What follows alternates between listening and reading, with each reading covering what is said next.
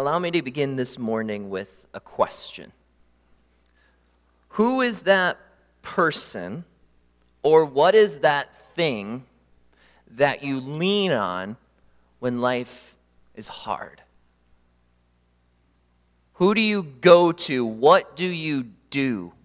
It's a subjective question because we all go to different things. For some of you, you go to a spouse, your spouse whom you've been married to for however long you've been married to them. It's sort of a you both helping each other out. One of you's down, the other lifts them up. The other one's down, the other lifts them up.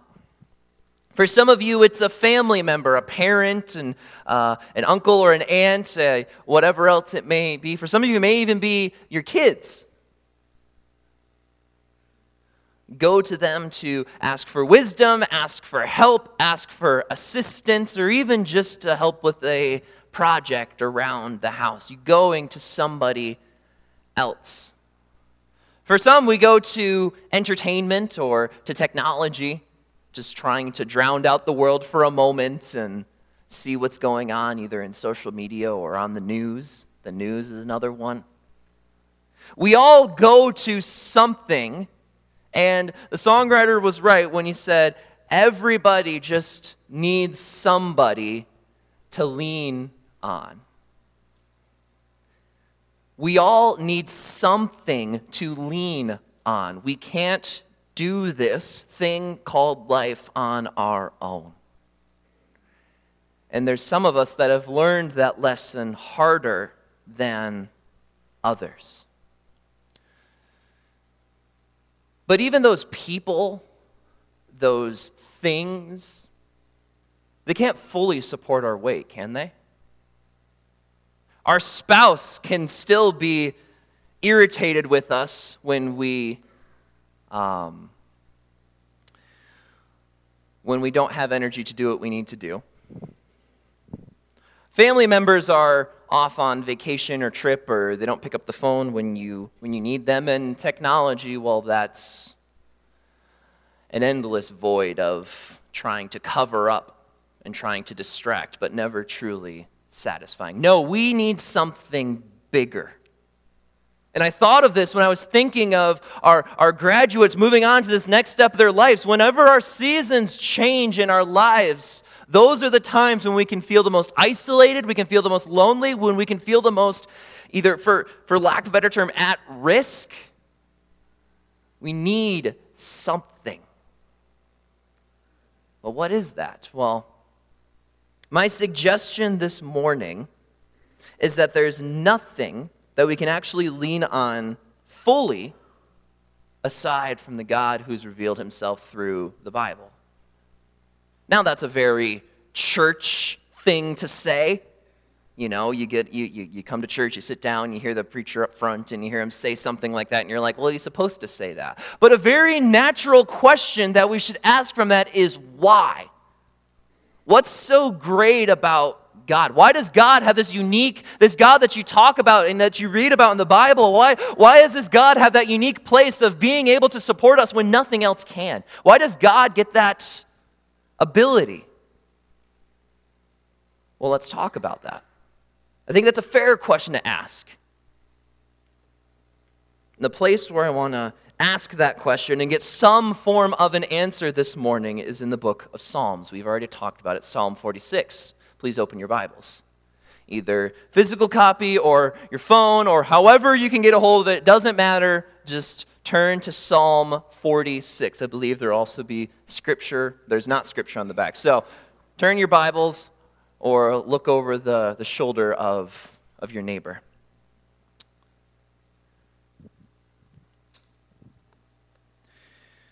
This morning, we've already heard sort of the background of Psalm 46. Uh, Matt and Jessica, thank you for leading worship. Uh, ladies, thank you guys for leading worship. Matt, I will um, partner with you from now on for helping take time off my sermon by explaining the first part for me. So so thank you for that. But what an what a powerful display of this, this God who, who saves, who helps his people, who saves his people, who rescues them from distress.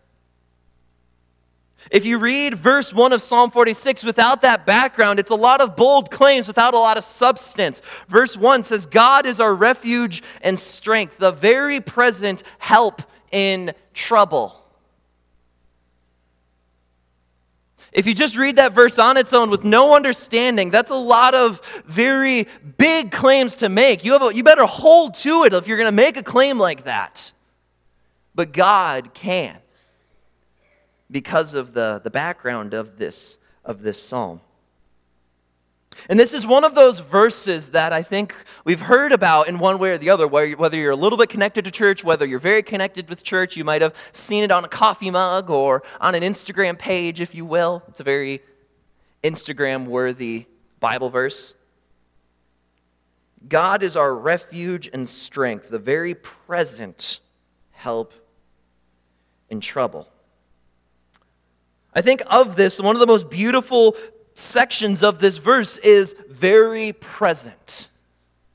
God isn't just saying He's our refuge, He's our fortress. He's not just saying He's our strength. He gives us strength to be able to work in our, in our lives, but He is very present with us. This God is not far away. This God is not, not, not distant. This God is not a God that doesn't care about your issues. This God is very present help in trouble. And thank goodness we have a God that not just doesn't just make claims like this, but he supports this claim with things that we can look back to in, in Scripture. Continuing on in this passage, read with me verses 2 through 3. Therefore, we will not fear Though the earth gives way, though the mountains be moved into the heart of the sea, though its waters roar and foam, though the mountains tremble at its swelling. What's going on here? Verse 2 says, therefore, meaning based on the previous verse, based on what the first verse says, therefore, we will not fear. No matter, it says, the earth itself giving way, though the mountains moved into the heart of the sea. What's going on there? Is that a actual thing that's happening or is there something deeper? Is there a deeper meaning? I personally would say the latter. Is that there's a deeper meaning here, that, these, these psalmists may not necessarily have in, the, in their minds the idea of a literal mountain. I mean, they knew what a mountain was. Israel has a mountain, specifically one by the name of Mount Hermon. When you think of a mountain, you may think of something that's sturdy, something that's tough, something that's rock, that's not, that's so big, that's so powerful, that won't be moved no matter how hard you try. A mountain is a mountain. It's almost the definition at least in the mind of the Israelites. And I think in some way of our minds here, it's almost the definition of strength, the definition of fortitude, the definition of that's not moving anywhere. And yet in this psalm it does. The mountain is moved into the heart of the sea. The imagery is quite extraordinary. But what do they mean by that? We aren't near a major ocean here in Michigan. We've got our Great Lakes surrounding us. And they, I think, in some ways display what, what, the, what the text is trying to say here. But have you ever been out in a giant, in a storm on either the sea or a lake or a large body of water. I don't know if there's anybody that has, but, but you can even, there's, there's parts of scripture that mention it where the wind is whipping and there's intense rain and there's thunder and there's lightning and the, the waves are, are uncontrolled and all over the place and you're getting tossed to and from every single direction. It's a place of, of, of chaos, of unpredictability. If a mountain is sturdy and it's going to stay in one place, oceans are constantly constantly shifting on one level with tides, and on another level, whenever storms come in, and well, you can hear of various shipwrecks to know that storms are dangerous. The ocean is dangerous, it's powerful. When the ancient Israelites who was writing the psalm would have heard or would have thought of the ocean, they would have thought of a place of complete and utter chaos. It can't be controlled, it's too big. And so we have in the mind of the Israelite the firmest definition of sturdiness getting thrown into the firmest, the firmest definition of chaos.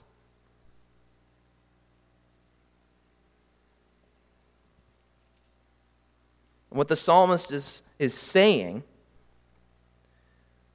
is that there are things that we think of that are sturdy, that we can lean on, that we know and we believe in our heart that it will protect us when we are going through difficulties in life. But even those things that we hold on to, they themselves can shatter.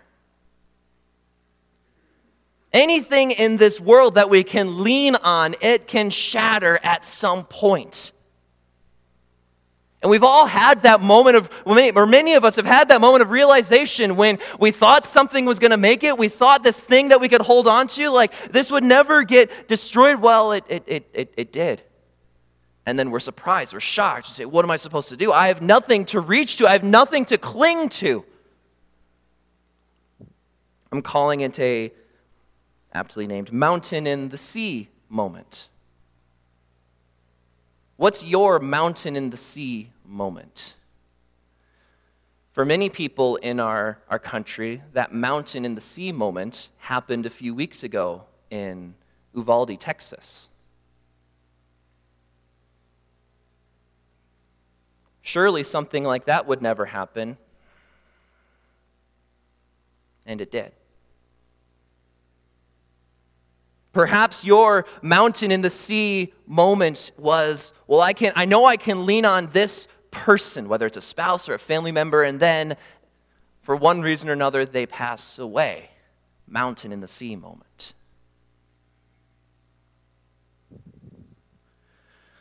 If I'm going to move the application further inward and think of Christians specifically, I know a mountain in the sea moment for myself is hearing about what seems like the the onslaught of scandals of godly leaders, Christians who do horrible things, different forms of abuse, embezzlement, affairs, you, you name it. And we build our faith on these people, but then when we find out these people are imperfect too, our faith is shaken. Mountain in the sea moment. But the beautiful thing in this passage is it says that even, even that thing you hold on to so much, if that thing is destroyed, God is still and can still be your refuge and strength, the very present help in trouble. These things that I've mentioned, they can be destroyed. God cannot be destroyed. God can, can bear your weight. God can bear your burdens. God can be that very present help in trouble. You just have to let Him. You just have to let Him. That's one of the ways that God can be that thing that we lean on, is because when everything else fails, God can't fail. Next part of the passage, verses 4 and 5. Please read with me.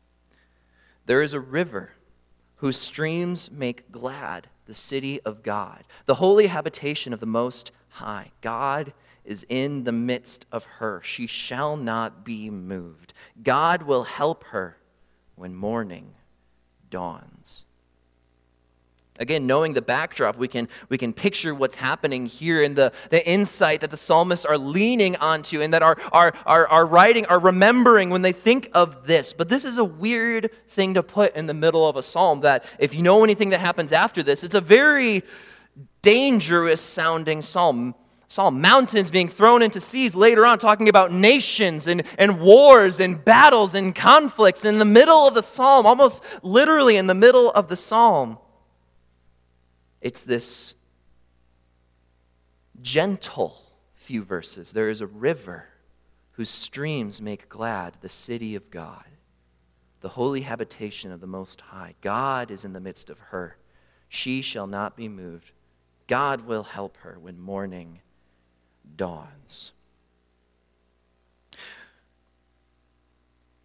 Our idea of a river, we have a couple of different rivers in the community. You can drive over bridges and see rivers and whatever else. But for where Israel's located in a very in the place that they are on earth, they're in a very arid climate. There's a lot of desert around them. We here, we don't have to go far to see green, to see life, to see animals. But in Israel, it was dependent on one source because it's an arid, desert like climate except for where you found the rivers. Except for where you found rivers. And it's almost like this river might be moving through a, a desert area. And that's where you find green. That's where you find life. That's where you find animals. That's where you yourself can get life from because, you know, you need water. And so this stream is almost like a place of life when in a, in a place where you're surrounded by famine and, and, and death in a dry, just, just, just miserable climate.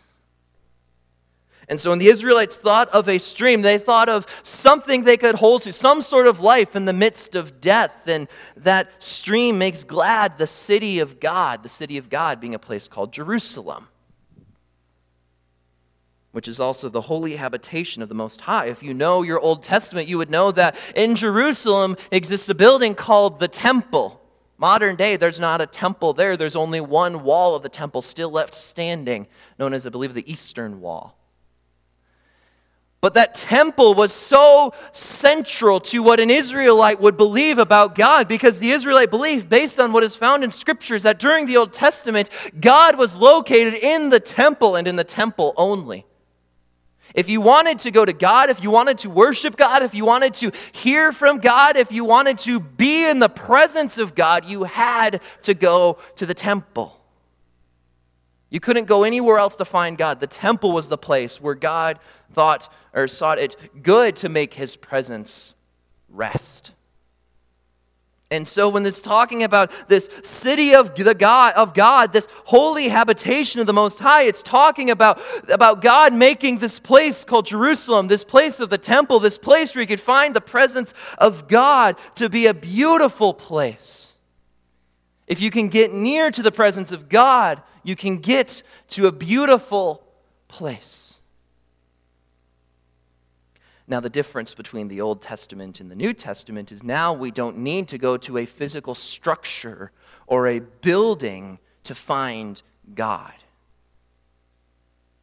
The thing that happened in between then and now is, is, is, is Jesus Christ dying on the cross. And through his death on the cross and raising from the grave, he offers us an opportunity to have our sins paid for so that we could be deemed righteous enough by God's own work, not by ours, so that God would be able to rest in us. Says that we are God's temple. Is that Christians, individual Christians who have turned from their sin and trusted in Jesus to forgive them of their sins, they are God's temple and God rests in them. So now, no matter where you go, if you believe in Jesus, God is with you. The Old Testament believers couldn't always say that. But now, because of what Jesus did for us, we can say that. And so God not only offers us an opportunity for to rest on him who cannot be shaken, but he also offers us an opportunity to never be alone. Life is so lonely sometimes. Many times life is so lonely and isolating. And God offers us a way to never be alone. I was talking about that person you could lean on. They can, they're, they're, they're great. I'm not saying that people that you can trust in are, I'm not saying that's bad, but I'm saying that they will, they have to leave at some point. I mean, they probably got a job on a practical level. But also, they could they've got to go. They've got other things to do. Maybe for some of us, they, they passed away. And they're great, and we love them, and we miss them, but we can't lean on them anymore. God doesn't pass away. God doesn't leave us. God does what no one else can, is just be with each and every one of us every second of every day. If you trust in God. This is only, uh, this is only given to you as a gift by believing in, in the death of Jesus to pay for your sins. Again, turning from your sins and trusting in Christ. Only at that point can we ever say that we are never truly alone. So that's our second reason why we can trust God to lean on, is that He will always be with us. The third reason is found in verses 6 through 10. And I'll close at verse 11 as well. The nations rage, the kingdoms totter. He utters his voice, the earth melts. The Lord of hosts is with us, the God of Jacob is our fortress. Come, behold the works of the Lord, how he has brought desolations on the earth. He makes wars cease to the end of the earth. He breaks the bow and shatters the spear. He burns the chariots with fire.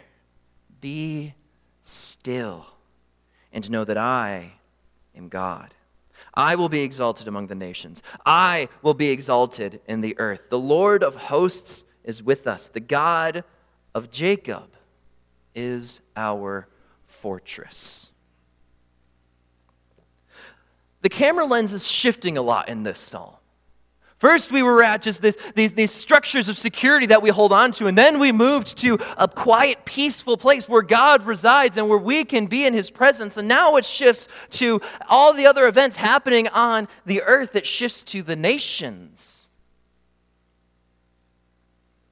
Nations that rage, kingdoms that totter. I think of a teeter totter. Nations think they're so strong Nations think they have much security, but they are on this teeter totter compared to the security of, of God. And again, based on the, the context of the great, this, this great victory that God had over the forces of, of, a, of a nation called Assyria, we see that He makes wars cease to the ends of the earth. He breaks the bow, shatters the spear, He burns chariots with fire. God is a God that, that, that when we have enemies against us, God destroys them. God promises that they will be destroyed, and He was faithful to His promise here. And if He's faithful to His promise here, and God never changes, God will be faithful to His promise with us. But we need to make a very important distinction between the enemies of the Old Testament and the enemies of Israel with the enemies of the Christians today. God worked in a, in a slightly different manner in, in, in Israel. He worked through a nation, the nation of Israel. And nation states have enemies. All nations have some other nation that wants them to be destroyed in an effort to gain power, in an effort to gain success and prosperity for its people. And so when we think of Israel as a nation, it had literal enemies literal kingdoms that were seeking to destroy it, and it was surrounded by them. It had Egypt down to the southwest. You've heard a little bit of Egypt in, in the Bible with the Exodus and things of that nature. With Assyria, as has been mentioned, and eventually comes the Babylonians, and in the New Testament it switches to the Romans. These different nations are, are, are, warring against God's people, and God promises them that, that these are your enemies, these will be destroyed. But our enemies are different. Christianity is not a nation based religion. Christianity is not only based in a single country. God isn't working through a single country. God is working through people that transcend country and ethnic and racial barriers. God is working in Korea and in China and in England and in South Africa just as much as He's working here in the U.S. We have no level of authority to make just because we're Americans. God is not working through nations He's working through people. And even more so, if we look to the New Testament, I'll turn there very quickly. You don't have to. If we turn to the book of Ephesians, it tells us, Paul in this verse tells us very clearly who our enemies are. And he's very explicit. In verse 12, talking about the armor of God that we can put on to defend ourselves and be strong in the Lord, it says, For we do not wrestle against flesh and blood but against the rulers, against the authorities, against the cosmic powers over this present darkness, against the spiritual forces of evil and the heavenly places. I think sometimes we're quick to put a face to our enemies, to put a people to our enemies, to say that that those people are our enemies. And we, and we live in a culture that does this. I mean, again, look at the news. Everybody's everybody's enemy in one way or another. It's kind of overwhelming. But Scripture is very clear in that our enemies today are not people, are not ideologies, are not nations. Our enemies are the enemy of God, known as the devil and his allies. Your enemy is not that person down the street that you disagree with. Your enemy is that thought in your mind that says there is no God. Your enemy is not those people you see on your favorite news source. Your enemy is that thought in your mind that says, Did God really say that? That perhaps says, you shouldn't believe in God anymore. You can't believe in God anymore. He's not even real. He was he may have been good for some people in a time, but he's not good anymore. We have to be so careful when we say one thing is our enemy over another, especially when scripture is very clear and says, your enemy is not flesh and blood. Your enemy is not people.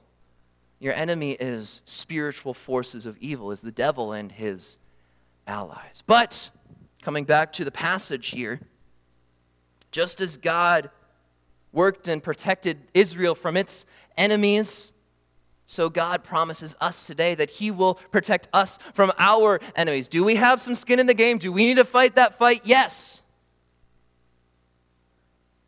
But it's only God who is able to destroy those enemies. And He promises that He will, that there will be a time and a day when, when sin and when the devil and when evil exists no longer when the hardest part of existence will just be a memory of death, not a present encounter with it. For at that time, we will know that God is the one that we can lean on because he destroys all evil. He will destroy all evil. He started as a preliminary work on the cross, giving us access to a relationship with God by the blood of Jesus. And, that, and there will be a future fulfillment of that with death being forever destroyed by the power of God, not us.